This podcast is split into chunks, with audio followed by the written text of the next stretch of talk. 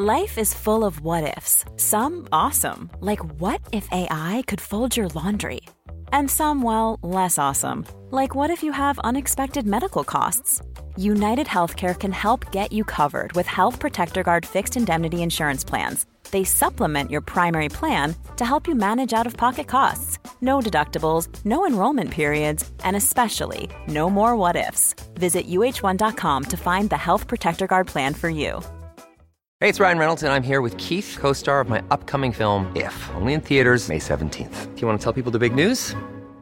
All right, I'll do it. Sign up now and you'll get unlimited for $15 a month in six months of Paramount Plus Essential Plan on us. Mintmobile.com slash switch. Upfront payment of $45 equivalent to $15 per month. Unlimited over 40 gigabytes per month. Face lower speeds. Videos at 480p. Active Mint customers by 531.24 get six months of Paramount Plus Essential Plan. Auto renews after six months. Offer ends May 31st, 2024. Separate Paramount Plus registration required. Terms and conditions apply if rated PG. Na weken van speculatie was het eindelijk zover. De Volkskrant schreef een onthullend artikel over de werksfeer bij de Wereld Door. En zo werden wij, als mediameiden, ineens onderdeel van het nieuws. In deze aflevering doen we ons verhaal. Maar er is ook nieuws over Annegien Steenhuizen en hamburgers. Dave Roelvink verdiept zich steeds meer in de islam. En hoe begon Ferry Doedens zijn carrière? Je hoort het zo bij de Mediameiden. Haverkappel, kaas, croissant. iPhone, socials, ochtendkrant. Make-up, sprinter, Hollywood. Ideetje, pitje, zit wel goed. Legio BN'ers in de Rolodex. Van Robert en Brink tot Ronnie Flex. Kwartiertje mediteren voor de stress je verslindt. En het hele liedje morgen weer opnieuw begint. Media meiden, media meiden, media meiden. Ja, Tamer, hartelijk welkom bij de Mediameiden. Dankjewel, jij ook. Um, het was een bewogen weekend. Het stuk over Matthijs en de werkcultuur bij de Wereldrijd Door heeft eindelijk uh, in de Volkskrant gestaan. Ja. Na maanden van speculatie. Het heeft echt enorm veel losgemaakt in de media en uh, ja, in de publieke opinie. Uh, we gaan het er zo uitgebreid over hebben. Dat maakt dit echt wel een beetje een spannende uitzending, met name voor mij. Snap Want ik, ik, heb ja. er uh, ongeveer twee jaar gewerkt.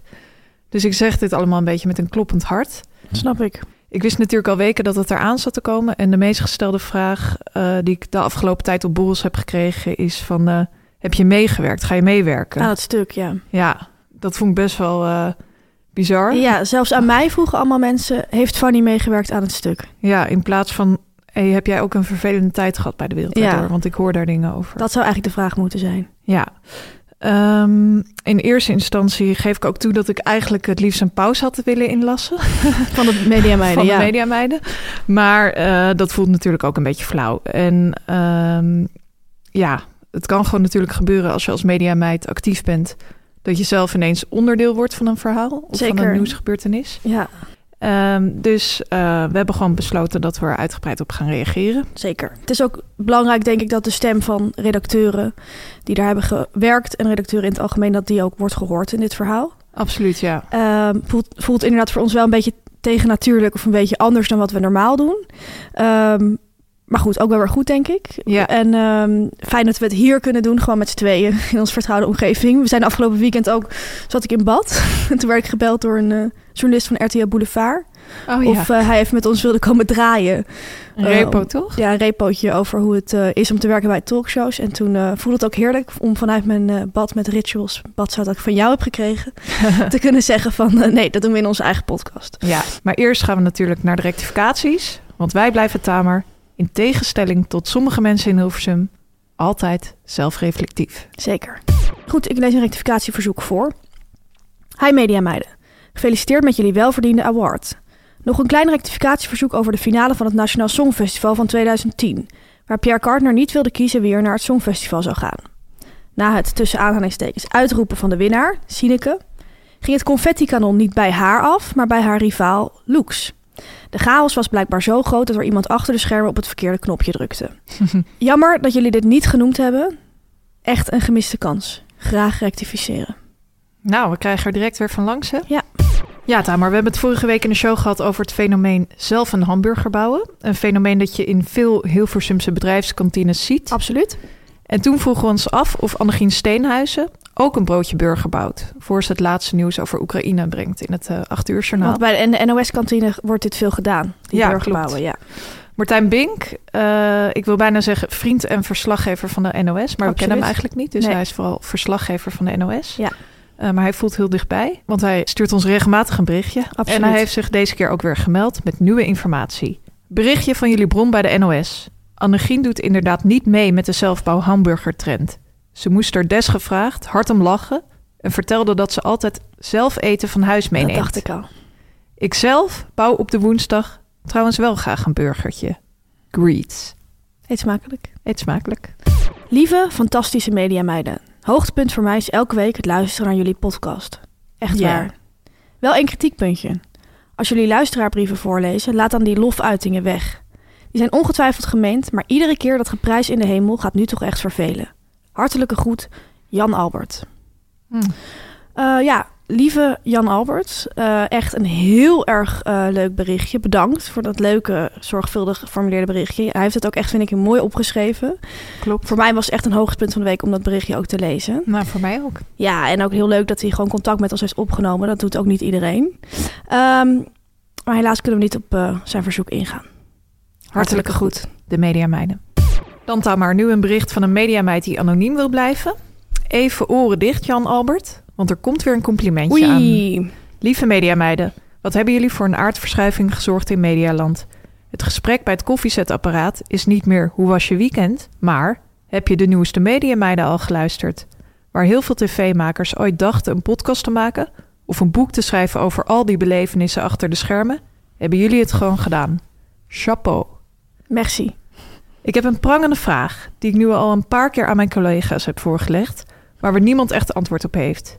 Jullie werken nu samen bij Media Insight en hebben ook andere programma's samengemaakt, zoals laatst bleek uit het Tand-incident met Hans Klok. Mijn vraag is dan ook: zijn jullie zulke gearrangeerde mediameiden dat productiehuizen jullie als een soort package deal samen moeten aannemen voor een nieuw tv-programma? Of is dit stom toeval?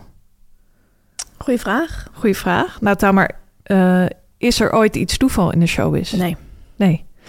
Ehm, wij zijn inderdaad zulke gearrangeerde mediameiden. Ja, eigenlijk wel. Dat mensen ons gewoon samen aannemen. Ja. En dat ze ook tegenwoordig vaak kaascroissants klaarzetten. Ja. Of een havermelk eh, melkschuimer. Ja. Maar goed, ehm, je kunt dat natuurlijk wel een beetje afdwingen. En wij hebben elkaar altijd vanaf het begin af aan al aangeraden. En eerst vond ik dat altijd een beetje gênant. Als ze dan vroeg van, weet je nog een redacteur? Dat ik dan moest zeggen, ja, mijn beste vriendin Tamar Bot.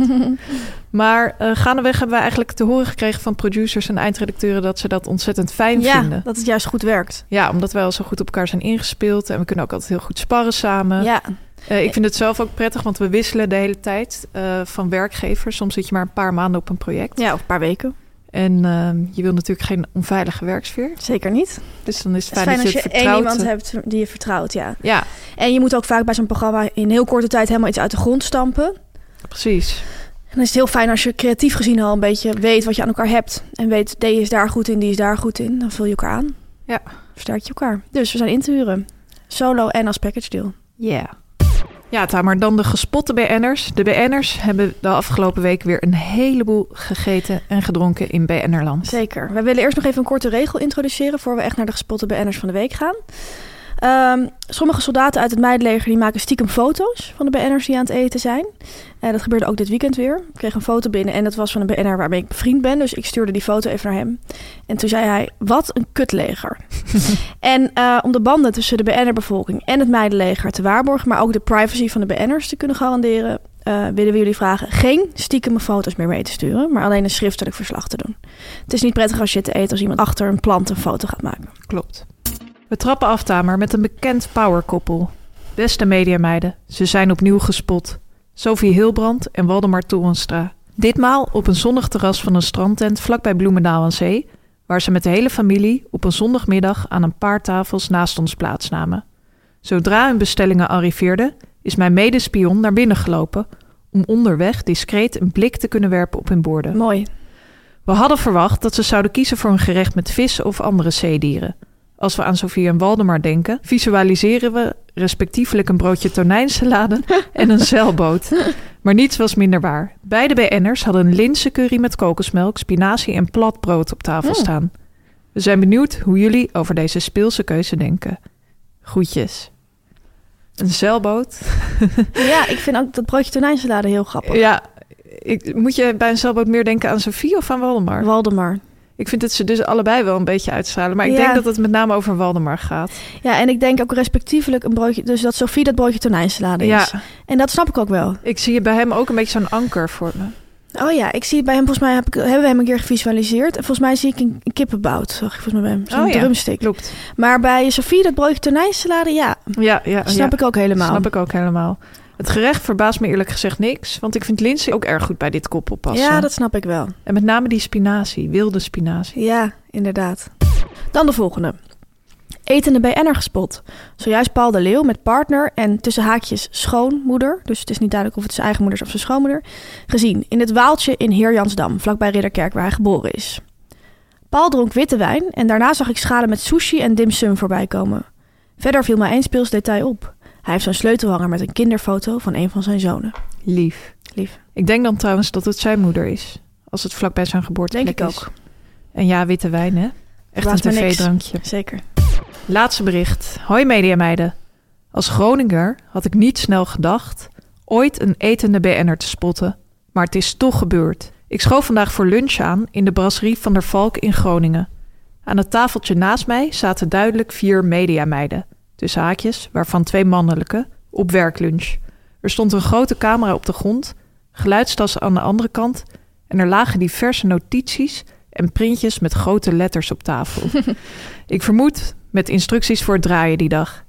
Ik had helemaal nog geen BN'er gespot. Maar plots zag ik daar Marijn Frank twee plekken verder zitten. Het eten was net afgeruimd.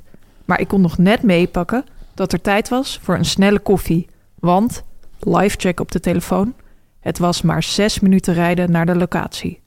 Ondanks de ongemakkelijke dichte afstand op het tafeltje kon ik niet goed horen wat Marijn had besteld.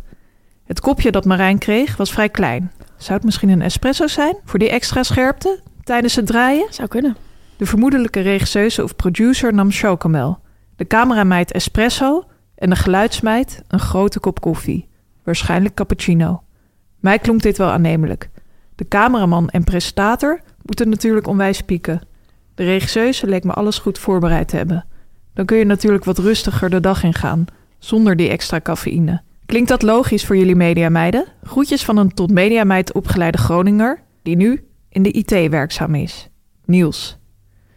Nou, Tamar, ik eh, vind het eigenlijk allemaal extreem logisch klinken. Ik ook. Goede analyse. Al hebben we deze week wel in de Volkskrant gelezen dat je natuurlijk als geluidsman ook maar beter even kan blijven opletten. Inderdaad. Dan de BN'er-volger van de week, Fanny. Hij woont in Utrecht. Hij is gek op naturel chips. Nee. Domien Verschuren. Yeah. Welkom bij de Media Meiden. Nu komt reclame, nu komt reclame, nu komt reclame. Ja, Fanny. Wij als Media Meiden, wij consumeren natuurlijk enorm veel tv-programma's, series, podcasts, films. We hebben allebei een cinefiel pas gehad. We gaan heel vaak lekker naar de film. Ja. We lezen ons ook nog eens suf, kranten, boeken, tijdschriften natuurlijk online. Maar ik zit een beetje ergens mee. Het aanbod is tegenwoordig zo groot dat zelfs wij, en dan moet je nagaan hè, zelfs wij, soms de kluts kwijt zijn. Dan zie je gewoon door de bomen het bos niet meer. Nee, klopt. Ik heb zo'n lijstje eh, in mijn notities op mijn telefoon en dan probeer ik alles bij te houden. Welke serie moest ik nou ook weer zien? Welke film wil je nog heen? Welk boek moet ik gaan lezen? Maar het handige is, nu is er de MOI-app. En op de MOI-app kan je allerlei tips vinden van mensen die je leuk vindt. Of in ieder geval wie je smaakje serieus neemt. En meis, heel speels nieuws. Wij hebben daar ook onze eigen pagina. Los van elkaar, want we zijn natuurlijk wel een duo. We hebben toch ook nog een beetje zo, af en toe in ieder geval, onze eigen voorkeuren. Zeker. Wat heb jij deze week getipt? Leuk dat je het vraagt. Ik heb een boek getipt. Een boek dat ik ooit heb gekocht in mijn favoriete boekenwinkel ter wereld. Klinkt nu heel, heel erg elitair, maar The Strand in New York. Voor de mensen die het Yeah. kennen. Hele leuke. Heerlijk. ja. Ehm, het boek Stealing the Show: How Women Are Revolutionizing Television heb ik getipt van Joy Press. Zij is een Amerikaanse cultuurjournalist. En het boek gaat helemaal over hoe vrouwen het Amerikaanse televisielandschap hebben veranderd. Ehm, dus je leest waar zij tegenaan zijn gelopen in een wereld die zeker vroeger natuurlijk nog heel erg door mannen werd gedomineerd. ja. Zeker ook een beetje in het comedy circuit en zo. Daar Dus waren echt geen vrouwelijke tekstschrijvers of iets. Eh, en je leest eigenlijk hoe zij hun stem hebben gevonden en wat dat teweeg heeft gebracht. En het leuke is dat je bijvoorbeeld leest hoe eh, Lina Dunham haar serie Girls uit de grond heeft gestampt. Ah, onze favoriete serie aller ja, heel leuk om te lezen. Echt een Wat leuk boek. goed. Ja. Eh, Tamer, we blijven in Amerika en we blijven ook bij de leuke series. Want ik heb toevallig deze week de HBO-serie Hacks getipt. Dat is, en Tamer, ik weet dat jij hem nog steeds niet hebt gekeken, een geweldige serie. Sorry, ik ga hem echt een, eh, kijken. wat oudere comedienne die in een poging om haar carrière te redden... eh, wordt gekoppeld aan een jongere Gen Z tekstschrijver. En ze speelt eh, dit zo ontzettend goed. Oh, wat ze spelen het allebei ontzettend goed. De serie speelt zich grotendeels af in LA en ook in Vegas. En eh, deze serie gaat eigenlijk ook weer over de gekte die roem met zich meebrengt. Ik heb er echt 100% van Ik genoten. ga ook echt kijken. Als jij het nou op Mooi zet, Ga ik dan ga ik het onthouden. Wil je nou eens tips lezen, tips geven? Download dan de Mooi-app. En de Mooi-app is ook nog eens onlangs vernieuwd met een verbeterde zoekfunctie, waardoor je nog makkelijker tips kan vinden die aansluiten op wat jij leuk vindt. Download die app, ga lekker tippen, ga tips lezen en wij zullen in de loop van deze week nog ieder twee tips plaatsen. Klopt. Media meiden, media meiden, media meiden. Dan Fanny, gaan we de Mediaweek doornemen. Er is natuurlijk maar één ding waar we het over kunnen hebben. Dat is het stuk, eh, we hadden het er al even over in de opening, het stuk dat dit weekend in de Volkskrant verscheen over de Wereld Draait Door. En Klopt. Matthijs van Nieuwkerk. Geschreven door journalisten Maud Efting, Willem Veenstra en Abel Boormans. Zij deden met z'n drieën een heel omvangrijk en uitvoerig onderzoek naar de cultuur achter de schermen bij de Wereld Draait Door.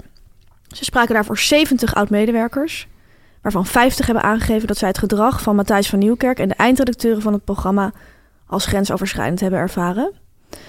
Eh, in het stuk staan verhalen van redacteuren die op structurele basis zijn geïntimideerd, vernederd en toegeschreeuwd. De Burn-out fabriek stond op de voorkant van de krant. Ja, goede kop. Ja, en daar stond deze tekst onder. Lees ik eens een klein stukje uit voor. Het ongekende succes van het tv-programma De Wereld Draait Door had een keerzijde. Het grensoverschrijdende gedrag van presentator Matthijs van Nieuwkerk richtte psychische schade aan onder de medewerkers. Tientallen vielen ziek uit, sommige kampen tot op de dag van vandaag met de gevolgen. Werkgever BNNVARA greep ondanks herhaalde waarschuwingen niet in. Nou, niet, eh, niet niks. Dit was een voorpagina, maar later in de krant stond er een heel groot stuk. Met ook allemaal reacties. Het maakte enorm veel los. Ehm was zaterdagavond zelfs de opening van het 8 uur journaal. Er is natuurlijk al heel veel over gezegd de afgelopen dagen. Veel over geschreven. Veel mensen hebben hun kijk daar ook al op gegeven. Maar wij nog niet. En Nee. eh, er zijn ook een paar dingen waar wij graag op willen reageren. En ehm, jij hebt daar ook gewerkt, Fanny. Dus voor jou eh, is het extra gek. Ja, extra dubbel. Ehm, een goede vriendin van me, met wie ik daar ook werkte, zei altijd... Er zijn twee dingen op de wereld waarvan je niet moet willen weten hoe ze gemaakt worden. Knakworsten en de wereld draait door. Goed punt. En helaas weten we na dit weekend allemaal van één van die twee dingen nu hoe het gemaakt is. Ja, Eh, en daar moeten we denk ik allemaal even van bijkomen. Onze luisteraars, alle BN'ers die er gezeten hebben ooit. En natuurlijk ook wij zelf. zeker. Ehm, zoals jij zei, ik heb daar gewerkt. Ja. Ongeveer twee jaar, eh, verspreid over drie seizoenen. En ehm, ik wist natuurlijk wel een beetje hoe het programma gemaakt werd. Of heel goed.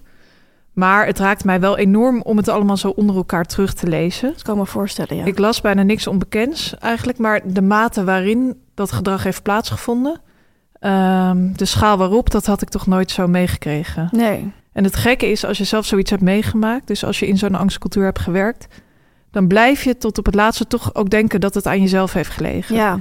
Ik dacht van, ik ben zelf misschien toch niet goed genoeg geweest, ik kon die druk niet aan. Maar ja, als je dan leest dat er zoveel mensen eh, ja, dezelfde soort stressklachten hebben gehad zoals ik en mijn vrienden. Ehm, ja, ik vond, ik vond dat op een bepaalde manier, ik durf bijna niet te zeggen, maar troostend. Ja, dat snap ik wel. Dat je maar denkt, ook niet echt eh, chockerend Ja. tegelijkertijd. Zeker, Ja. zeker. Ik kan me heel goed voorstellen, ja. En eh, er stond zo'n quote in dat stuk van goede dagen waren eigenlijk de beste dagen uit je leven. En slechte de ergste dagen uit je leven. En dat klopt helemaal ook hoe, hoe ik het zag. Hoe jij het voelde, ja. Ja, het was natuurlijk voor de schermen ook een fantastisch programma. Eh, ook een programma met veel aanzien. Ja, Maar achter de schermen kon het er echt verschrikkelijk aan toe gaan. En ehm, ik zag kon, want het gebeurde natuurlijk niet elke dag. Maar het gebeurde wel heel erg vaak en op structurele basis. dat zie je volgens mij ook heel goed in het stuk. Het zijn niet losstaande incidenten. Nee, het enge was, je wist natuurlijk nooit wanneer het zou gaan gebeuren. Nee. Soms was de stemming twee of drie weken goed. Eh, soms had je daarna een maand dat het achter elkaar elke keer niet goed was. En dan ineens weer een goede dag ertussen. Eh, Je was er altijd alert op dat de stemming kon omslaan. Ja, En ook zoals in dat stuk eh, beschreven wordt.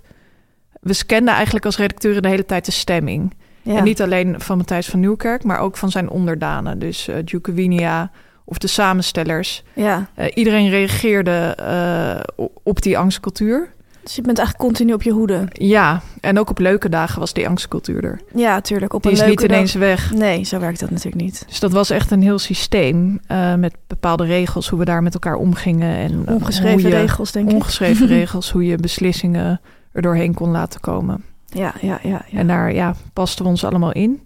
En het gekke was, ehm, op het begin toen ik daar net kwam werken, toen was ik heel moe die eerste dagen. En toen dacht ik echt, wat overkomt me nu? Wat is dit voor plek waar ik ben terechtgekomen? ja. En toen zag ik eigenlijk wel heel helder dat het heel raar was hoe mensen daar met elkaar omgingen. Maar tegelijkertijd was ik enorm onder de indruk van dat programma. Ik was toen ook beginnende tv-redacteur eh, met een groot hart voor cultuur. Dus je wilde ook echt heel graag op die plek werken. ja, Het werd ook super goed bekeken. Ehm, de allerleukste en beste gasten hadden jullie altijd. ja, en er werkten ook allemaal mensen die ik heel erg leuk en slim en geestig vond. En ja, die lieten dat gedrag ook allemaal gebeuren. Die waren daar ook allemaal natuurlijk slachtoffer en onderdeel, Onderdeel van. van, ja. Ja, ik ging daar toch werken en op het begin werd ik echt zo binnengehaald van... eh, ja, zij is heel goed. En al heel snel werd er gezegd van... jij hebt echt het, eh, de wereld draait door, het DNA. Oh ja. Dat vond ik natuurlijk ook heerlijke complimenten. En ehm, met Matthijs had ik gewoon echt een intellectuele klik. Ik deed dan de boekenportefeuille. We konden daar heel goed samen over die boeken praten. Maar ja, toen ik daar wat langer binnen was... Ja, toen werd ik ook een beetje opgezogen door dat systeem. Dat- en zag ik ja. ook niet meer altijd dat het echt heel raar was... wat voor dingen er gebeurden. Dat, dat snap ik wel heel goed. Ik heb ook wel eens, toen ik voor het eerst bij een talkshow ging werken, was niet bij DWDD, dus daar was het allemaal in, in mindere mate zo. Maar dat ik ook in het begin, de eerste paar dagen dacht van, huh, wat is dit nou weer? Dat ik Ja. dacht van, oh, wat veel en wat druk. En dan langzaamaan stap je gewoon op die trein en die trein gaat gewoon rijden en die stopt ook niet meer. Nee, En dan zie je die trein eigenlijk helemaal niet meer, want je staat niet meer aan de zijkant. Nee.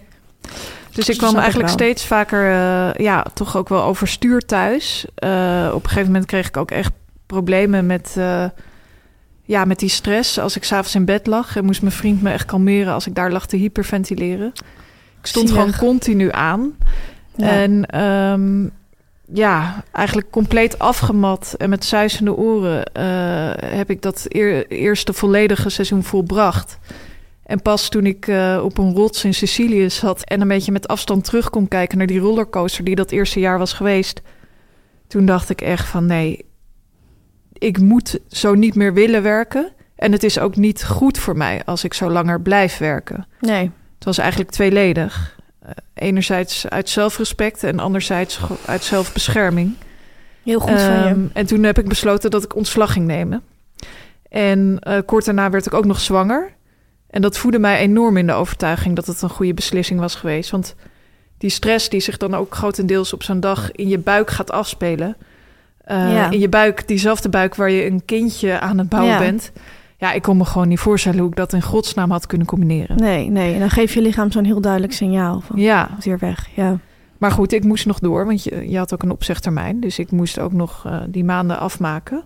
Eh, dat was in dat rampseizoen, zoals dat ook wel in de Volkskrant wordt Oh, genoemd. ja. Het jaar waarin er heel veel mensen zijn uitgevallen. Ja. En eh, ja, ik vond het ook geen makkelijke beslissing om weg te gaan. Want het voelde toch ergens, zoals ook in dat stuk beschreven wordt, ook als falen. Falen dat je het niet hebt gered. Ehm, het is ook niet leuk als je zwanger bent om te wisselen van baan. Ehm, je wil ook liever bij ja, al die geweldige collega's blijven, die Ja, inmiddels allemaal vrienden van mij Ja, waren geworden. Ja, ja. Want ja, er werd ook de afgelopen tijd in de media gereageerd, onder andere door Eus en ook door Hugo Borst, geloof ik, van als het allemaal zo walgelijk was, waarom ging je dan niet gewoon weg? ja. Ik wil wel even schetsen dat het dus gewoon echt heel erg tweeledig was. Want we vonden het natuurlijk ook deels een geweldige baan. En het was ook een baan. We waren daar Ja. ook afhankelijk van. Je moet je hypotheek wel betalen als je Ja. wel hebt kunnen krijgen. En wat ik daar nog bij wil opmerken, dat is in de Volkskrant ook al kort beschreven. Maar het werd ons ook helemaal niet makkelijk gemaakt als redacteur om weg te gaan. Dat moet ik even uitleggen. Wij waren onderdeel van een jaarurennorm. Waardoor het erop neerkwam dat je vooraf al je vakantiedagen en een deel van je overuren al uitbetaald kreeg. In de vorm van een vakantie van ongeveer negen weken. En dat je vervolgens negen maanden lang achter elkaar moest werken Ja, zonder pauze. zonder pauze. Ehm, ongeveer 43 uur per week formeel. Maar in de realiteit eh, liep dat vaak wel op tot 50, 60 uur per week. Ehm, Bizar. je kon dus ook nooit een vrije dag opnemen als je het zelf wil, of met heel veel moeite. Eh, of zelf een keer in het seizoen op vakantie gaan.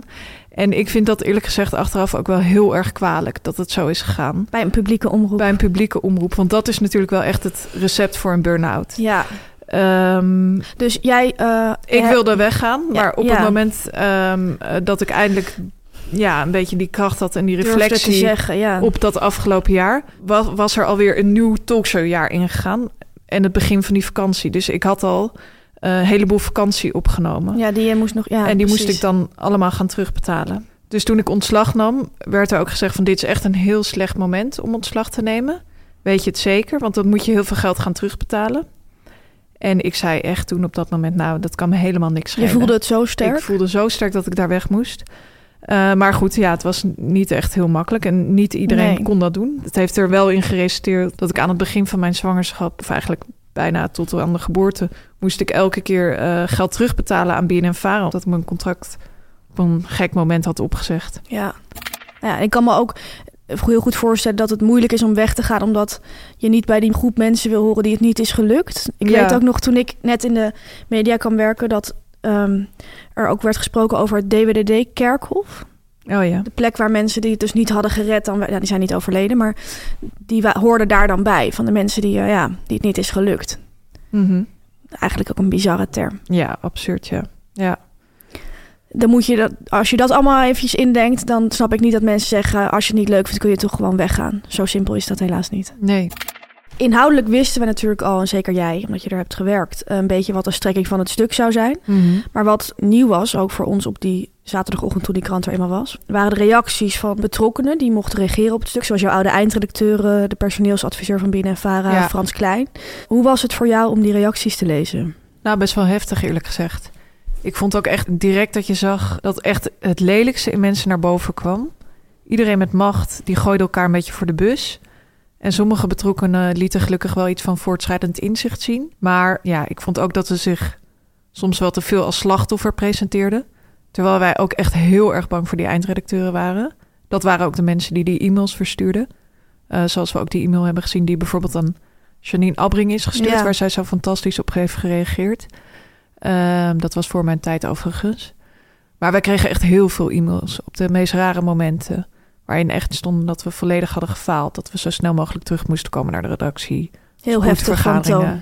Heel heftig van toon. En dat werkt ook heel erg mee aan het gevoel dat, ja, dat er heel erg beschikking over jouw tijd werd genomen. Want die kwamen soms 's avonds laat en dan moest je de volgende dag vroeg melden bijvoorbeeld. Oh ja. Ja, nu ik het allemaal zo vertel, denk ik ook van hoe, hoe hebben we het allemaal zo lang in stand kunnen houden. Maar ja, dat Ja. is natuurlijk Ja. heel ingewikkeld hoe dat gaat. Ja. Ja, ik vond het ook, ook best lastig om te lezen dat ze dan over bepaalde situaties zeiden dat ze die vergeten waren. En ik denk, Dat zei de eindredacteur, geloof ik. Hè? De langzittende eindredacteur. Ja, ik ben het precies. vergeten. Ja. en ik denk wel dat dat echt iets zegt over de mate waarop dat grensoverschrijdend gedrag heeft plaatsgevonden. Eh, voor ons redacteuren waren het stuk voor stuk echt hele heftige gebeurtenissen. We herinneren ons vaak echt nog woord voor woord wat er precies tegen ons gezegd In is. zo'n aanvaring. in zo'n aanvaring. En ja, ook de suggestie dat we niet aan de bel hebben getrokken. We zijn echt wel regelmatig naar binnen gestapt als het ons te veel werd. Of soms zelfs naar binnen geroepen, want soms hadden mensen het ook door als het een Mhm. redacteur te veel werd. En dan werd er heel vaak gewoon echt gezegd, eh, eh, werd het een beetje weggewuifd. En werd er gezegd van nou, straks gaan we weer met z'n allen op vakantie.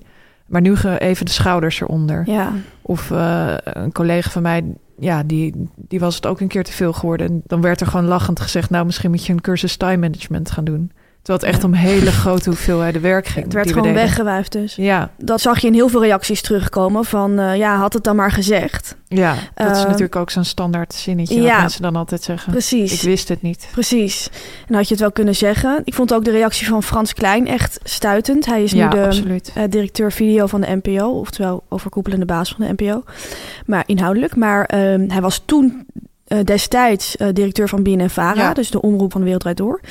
En hij zei ook, ja, mensen hadden het wel tegen me kunnen zeggen als ze ergens mee zaten. Toen dacht ik ook direct, Van, die heeft zich laten inspireren door John de Mol met zijn loketten. Nou, inderdaad, ja. Uh, begin dit jaar kwam dat nieuws over The Voice, waar ook heel veel grensoverschrijdend gedrag heeft plaatsgevonden naar buiten. En toen zei John de Mol van, uh, ja, er zijn loketten waar je je had kunnen melden. En dat is natuurlijk nogal een makkelijke uitweg van al dat soort types. Van, ja, je had het maar moeten zeggen. Want ten eerste, als je het dus zegt wat jij net omschrijft, dan wordt er niet goed op gereageerd of wordt het gebagatelliseerd of Ja. wordt het weer je eigen probleem gemaakt. En ten tweede, durf je heel vaak in een angstcultuur je niet uit te spreken. Dat is natuurlijk Nee, een van dat de is een van de- definities ja. van een angstcultuur. En Frans Klein doet het ook wel heel makkelijk voor. Alsof je als redacteur of beginnende redacteur weet hoe je Frans Klein moet benaderen. Of, Ja. of zo. Ik heb hem nog nooit gezien.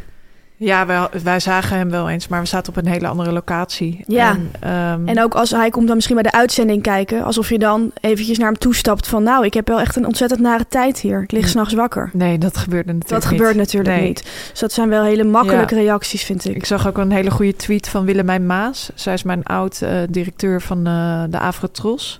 En zij eh, tweet het volgende. Oud-directie van VARA, BNN, VARA en NPO. Ga nu vooral niet zeggen, ik wist het niet. En vervolgens oproepen om je te melden. Wat denk je zelf? Je wist het wel. En niemand zal zich melden. Niet veilig bij zoveel leugenachtigheid en hypocrisie. Vond ik wel sterk. Goede reactie, zeker. Ja, en dan was er natuurlijk misschien nog wel de belangrijkste reactie. Of nou ja, de meest opvallende reactie misschien. Van Matthijs van Nieuwkerk zelf. Ja, Waar alle ogen op gericht waren. Er is inmiddels heel veel gebeurd omtrent die reactie. Ja, Hij had een statement geschreven en opgestuurd naar de Volkskrant. En dat had BNNVARA gelezen. En die heeft toen gezegd... als jij dit statement eh, geeft, dan nemen wij daar afstand van. mhm. Ehm, toen heeft hij zijn statement aangepast. En dat heeft uiteindelijk in de krant gestaan. Dat eerste statement is niet gepubliceerd. Maar we weten wel dat in het eerste statement stond... dat we kennelijk toch niet iedereen een veilig en gerust gevoel hebben kunnen geven... brengt mij nu in verlegenheid. En dat heeft aangepast naar de zin... dat we kennelijk toch niet iedereen een veilig en prettig gevoel hebben kunnen geven... en dat het zelfs collega's ziek heeft gemaakt. Dat spijt me enorm. Dus dat is volgens mij de belangrijkste aanpassing in die statements. Dat tweede statement stond dus in de krant, stond nog veel meer in. ja. Hoe heb jij dat gelezen? Nou ja, dat tweede statement was dan empathischer. Dan de Eh, eerste, ja. Dan de eerste. Maar ja, zacht uitgedrukt vond ik het nog steeds wel minder empathisch dan ik had gewild. Ja, Er stond ook een zin in, en ik citeer eventjes. Televisie is een meedogenloze competitieve arena. Er waren redacteuren bij wie deze grote uitdaging in goede handen was. En met wie ik heel lang heb gewerkt. En trouwens nog werk. En er waren redacteuren voor wie dat minder gold of ging gelden. En voor hun had ik helaas weinig tijd. Laat staan voor eventuele nazorg. Ja, daar zit denk ik alles in. Je ziet hier weer precies datzelfde mechanisme van die Champions League. Ja, van van- zwakke redacteuren en sterke redacteuren. ja. En, En- het is dus de schuld van de zwakke redacteuren als het vervelend is geweest. Ja, ik wil ook echt zeggen, het is niet waar. Ten eerste waren het geen zwakke redacteuren. De mensen die die burn-outs eh, kregen, eh, veelal, die ook in dat stuk staan, ehm, dat waren hele goede redacteuren. Redacteuren die daar vaak ook wel vijf of zes jaar hebben gewerkt. En ik wil mij en mijn collega's niet laten wegzetten als zwakkelingen. Nee. We als konden de werkdruk prima aan, alleen de werksfeer niet. Ja, en dat is echt een duidelijk verschil. iets anders. Ja, Nicolas Vul schreef daar ook iets goeds over op eh, Instagram. Die zei, wat een misvatting om te denken dat topsport, zoals werken voor de Wereld Door werd genoemd, altijd slachtoffers eist. Hard werken was niet het probleem bij de Wereld Draait Door, maar de onveiligheid en de grenzeloosheid. Het verlies van autonomie in werk ligt vaker ten grondslag aan een burn-out dan hard werken alleen. Dat Matthijs en de top dat nu nog niet inzien is zorgelijk. Ja, heel goed inderdaad. Ja, Na die statements is weer van alles gebeurd. Inmiddels is hij opgestapt bij BNN-Vara... Matthijs, ja. omdat hij het niet prettig vindt dat zij openlijk twijfelen aan zijn statement. Ik weet eigenlijk gewoon niet zo goed wat ik daarvan moet vinden. Maar mijn eerste gevoel zegt het is ook een beetje snel. En misschien heel te snel, ja. makkelijk. Alsof je bij een ruzie de kamer uitloopt. Ja, hij is gewoon ineens eh, vertrokken. Dit eh, stuk heeft natuurlijk heel veel opgeroepen. Ook Ja. weerklank gekregen in de politiek. De NPO gaat hier ook mee aan de slag. En ik denk ook dat dat heel goed is, want er is gewoon een probleem in Hilversum. Ik heb zelf niet bij de Wereld Draait Door gewerkt. Eh, maar in deze podcast hebben we het natuurlijk vaak over de gekte van de televisiewereld, de hysterie, de stress, eh, de machtsverhouding. En dat zag je ook allemaal terug in dit stuk in de Volkskrant. Mhm. In die zin herkende ik ook wel dingen. Ik heb ook wel soortgelijke situaties of dynamieken meegemaakt op redacties. Moet ik wel echt zeggen, in mindere mate. Het is ook niet op elke redactie zo. Nee, Gelukkig zijn er ook plekken waar het heel erg leuk wat niet is. zo structureel als hier het was. Nee, zeker niet. Ehm, Maar je herkent wel bepaalde patronen. En dat hoorde ik ook terug van een aantal mediameiden die ik dit weekend eh, sprak. Die zeiden ook van, ja, het deed me ook een beetje denken aan mijn tijd hier en hier. En dat deed mij weer een beetje denken aan mijn tijd hier en hier. Dus vooropgesteld dat het bij DWDD echt veel structureler en groter was. En dat zie je gewoon in dit stuk. Daar moet het nu ook over gaan. Maar dat adagium van de show gaat altijd voor. Ja, Uh, dat heerst op veel plekken in Hilversum. Dus in die zin zei het ook wel iets over de televisiewereld als geheel. En dat deed ons ook denken aan iets waar we het in deze podcast ook vaker over hebben. Zijn die korte tijdelijke contracten die je als redacteur eh, vaak krijgt. Daar had je het ook al even over dat jij dat Ja. geld dus moest terugbetalen. Je krijgt vaak een contract voor een paar weken of een paar maanden. En daardoor voel je je altijd nooit Zo kwetsbaar. vast contract. Nee, en je, de door, doorstroom op redacties is ook zo groot. Je ziet zo vaak mensen weggaan en weer binnenkomen. Dat je altijd onbewust, en ook bewust inmiddels, maar ik heb het heel lang onbewust gehad, voelt voor mij tien anderen. Dan kan, ik kan er altijd uitgaan en dan komt er weer iemand Ja. anders binnen.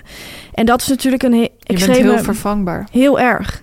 En dat is natuurlijk een extreme voedingsbodem voor zo'n angstcultuur. Die er Ja. bij de Wereld Draait Door in optima forma heeft kunnen bloeien. Die in mindere mate dus denk ik ook op andere plekken er is. Of misschien in dezelfde mate, maar dat weet ik dan niet. Maar ehm, dat is natuurlijk iets waardoor zo'n angstcultuur helemaal kan opstijgen. En dan komt daarbij nog die hoge druk, de stress. Zo'n grote onaantastbare Absoluut, ja. leider waar iedereen dan tegen opkijkt. Dat is in vaak de presentator, maar dat kan ook een eindredacteur zijn. Die gek verdeelde macht in Hilversum, waarbij een handjevol mensen die elkaar allemaal heel goed kennen, ook alles beslissen. Ehm, al die ingrediënten die maken denk ik dat in de televisiewereld een werkvloer heel erg snel onveilig kan worden. En voor mij omvatte deze quote uit het stuk eh, wel veel. Ik lees even voor. Ik hoop dat we hier lessen uittrekken. We moeten ons realiseren dat presentatoren die dag in dag uit op tv komen vervormd raken. We moeten ervoor zorgen dat zij niet onaantastbaar worden. En dat klopt volgens mij heel erg. Dat hebben wij ook van heel dichtbij gezien, dat mensen vervormd kunnen raken. Ja, En iedereen heeft een verantwoordelijkheid om ervoor te zorgen dat zij niet onaantastbaar worden. En dan bedoel ik ook vooral de omroep, eindredacteuren.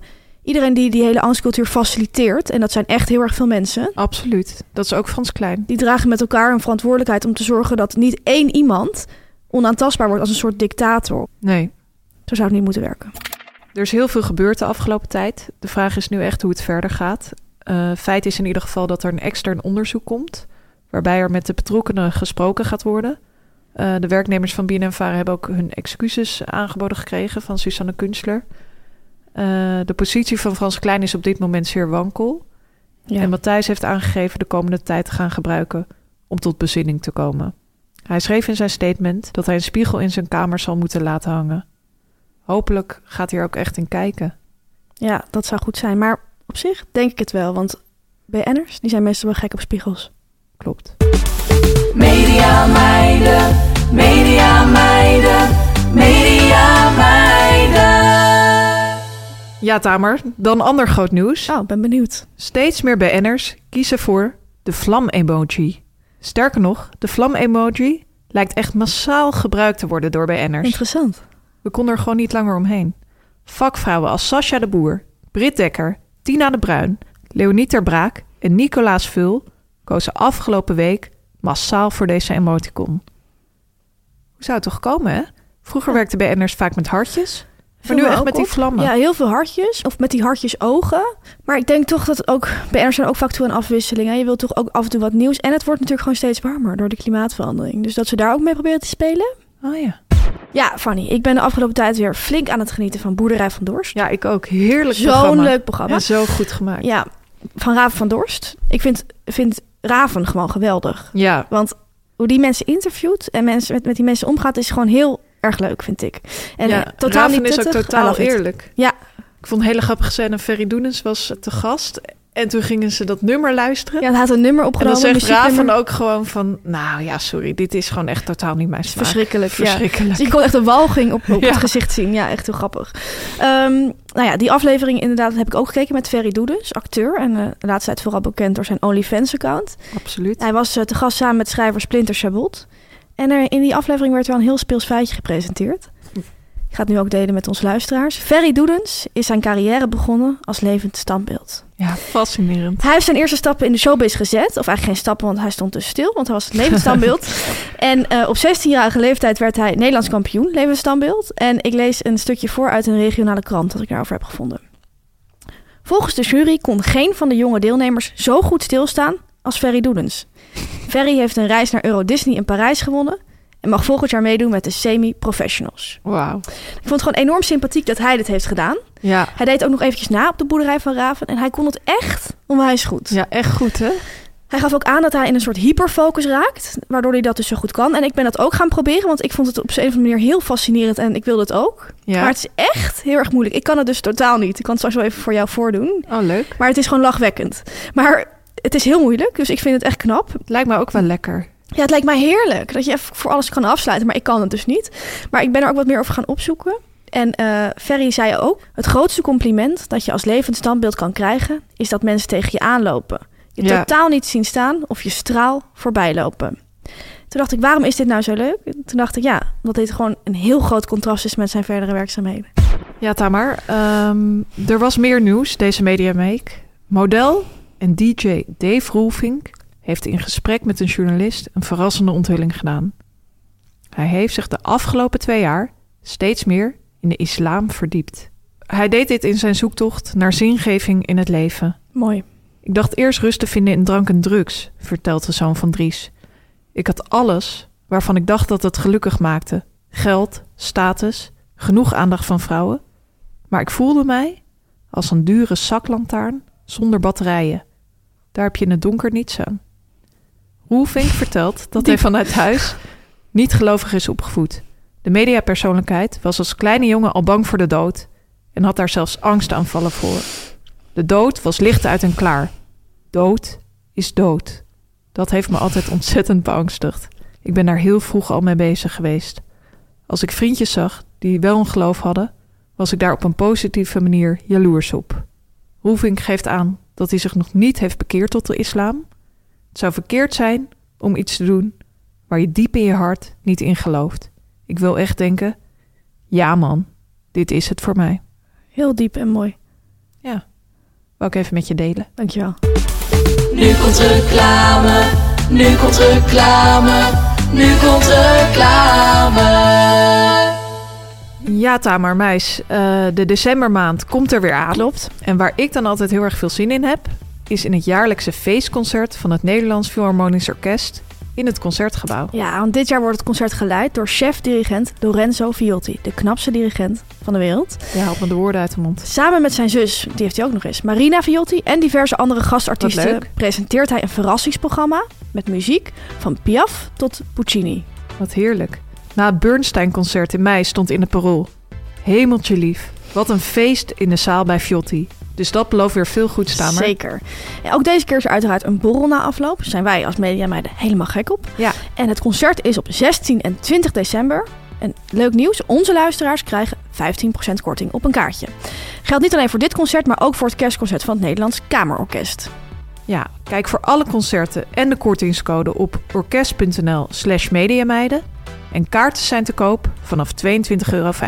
Geniet ervan. Veel plezier. Media meiden, media meiden, media meiden. Ja, Fanny, iedere week bespreken wij eh, de fictieserie over de talkshowwereld, Five Live. Vandaag voor het laatst, want de serie is eindelijk klaar. Ik Ja, ben er op zich best wel blij mee dat het klaar is. niveau Ehm, begon te dalen. niveau daalde per week. Eh, voor de mensen die het niet hebben gezien is het eh, direct een samenvatting. En voor de mensen die het wel hebben gezien is het een soort aftertalk. Ja, klopt. Hoofdrollen zijn voor Linda de Mol en Waldemar Torenstra. Een gescheiden stel, Roderick en Sarah, dat wel nog samen een talkshow presenteert. Stagiair Honey is nieuw in de mediawereld en die valt met haar snuitje van de ene verbazing in de andere. Zoals dat gaat in de talkshow. Zeker. En deze week dus de laatste aflevering. Ja, het was echt inderdaad een laatste aflevering zoals je hem voor je ziet. Met allemaal terugblikken en alles kwam op een soort kluchtige manier tot een hoogtepunt. Ja, Honey die nam afscheid deze aflevering als stagiair. Ja. En wat ik wel grappig vond om te zien, zij trakteerde op cupcakes. En dat was echt een tractatie die niet veel mensen wilden hebben. Nee. En dat zie je heel vaak als stagiaires tracteren. Ja. Dan vinden de hosts en de eindredacteuren die tractatie niet niet, goed echt goed genoeg. Nee. Die willen alleen holtkamp ja, precies. Er wordt altijd verwacht dat je naar een hele dure patisserie gaat. Ja. Dat gebeurt ook vaak eh, in de mediawereld. Als je dan zelf het hebt gebakken of zo, is het echt zo van eh, alsof er echt pis in zit. Ja, Ehm, zij krijgen als afscheidscadeau een mok van Five Live. Ja. En dat is natuurlijk ook uit het leven gegrepen. Iedere talkshow of ieder programma of ieder radioprogramma heeft zijn eigen mok. ja, Ik heb ook één keer, jij ook denk ik, want toen werkten we daar samen... bij een talkshow een eh, champagneglas met een logo erop gekregen. Ja, dat was wel speels. Echt voor de feestdagen was Ik dat. helaas kapot laten vallen. De witte wijn eh, vloeide ook weer eh, rijkelijk. Zo. Eenderiet, allemaal eh exquise producten. Ja, van de traiteur het smulpaapje. Sappig. Ehm, wat me ook opviel deze aflevering was, er was een vergadering. En de sfeer was daar niet zo goed. Er was wat stress en er waren mensen uitgevallen. Ronnie vaker was weg, ja. En toen was er een beetje een sfeer van... nou, het zal allemaal wel weer niet lukken. En toen zei die eindredacteur... ik heb hier nu echt geen zin in. Even een positieve vibe. Even de schouders eronder. Dat heb ik ook heel vaak gehoord. Als in een vergadering gewoon de sfeer niet zo goed was... mensen waren een beetje moe of chagrijnig... dan was het van nu een positieve vibe. Ja, kan je echt afdwingen. Ja, kan je echt afdwingen. Honey en David die gaven elkaar aan het einde nog even een lekkere kus.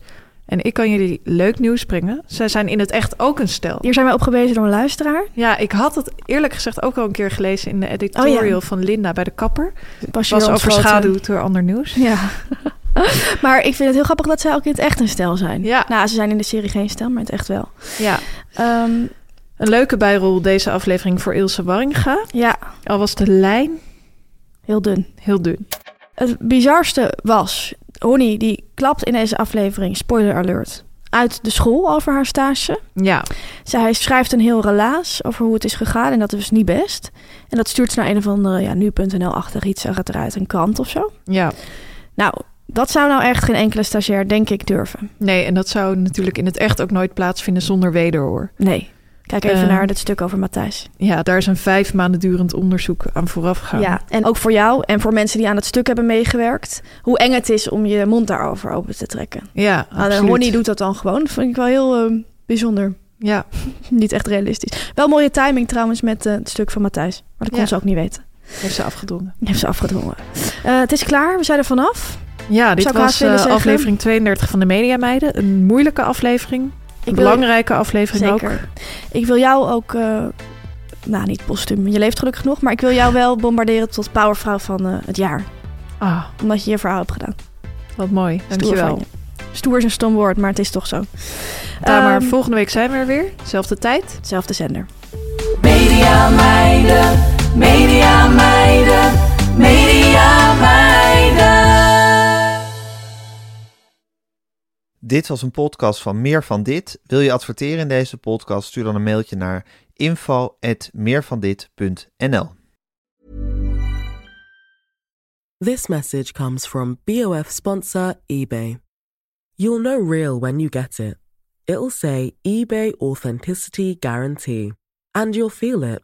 Maybe it's a head turning handbag, a watch that says it all, jewelry that makes you look like the gem, or sneakers and streetwear so fresh every step feels fly. eBay gets it.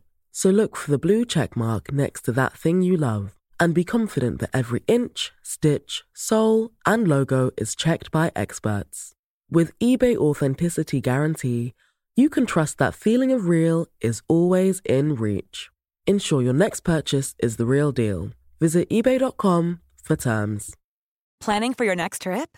Elevate your travel style with Quince. Quince has all the jet setting essentials you'll want for your next getaway, like European linen, premium luggage options, buttery soft Italian leather bags, and so much more. And is all priced at 50 to 80% less than similar brands. Plus, Quince only works with factories that use safe and ethical manufacturing practices. Pack your bags with high-quality essentials you'll be wearing for vacations to come with Quince. Go to quince.com slash pack for free shipping and 365-day returns.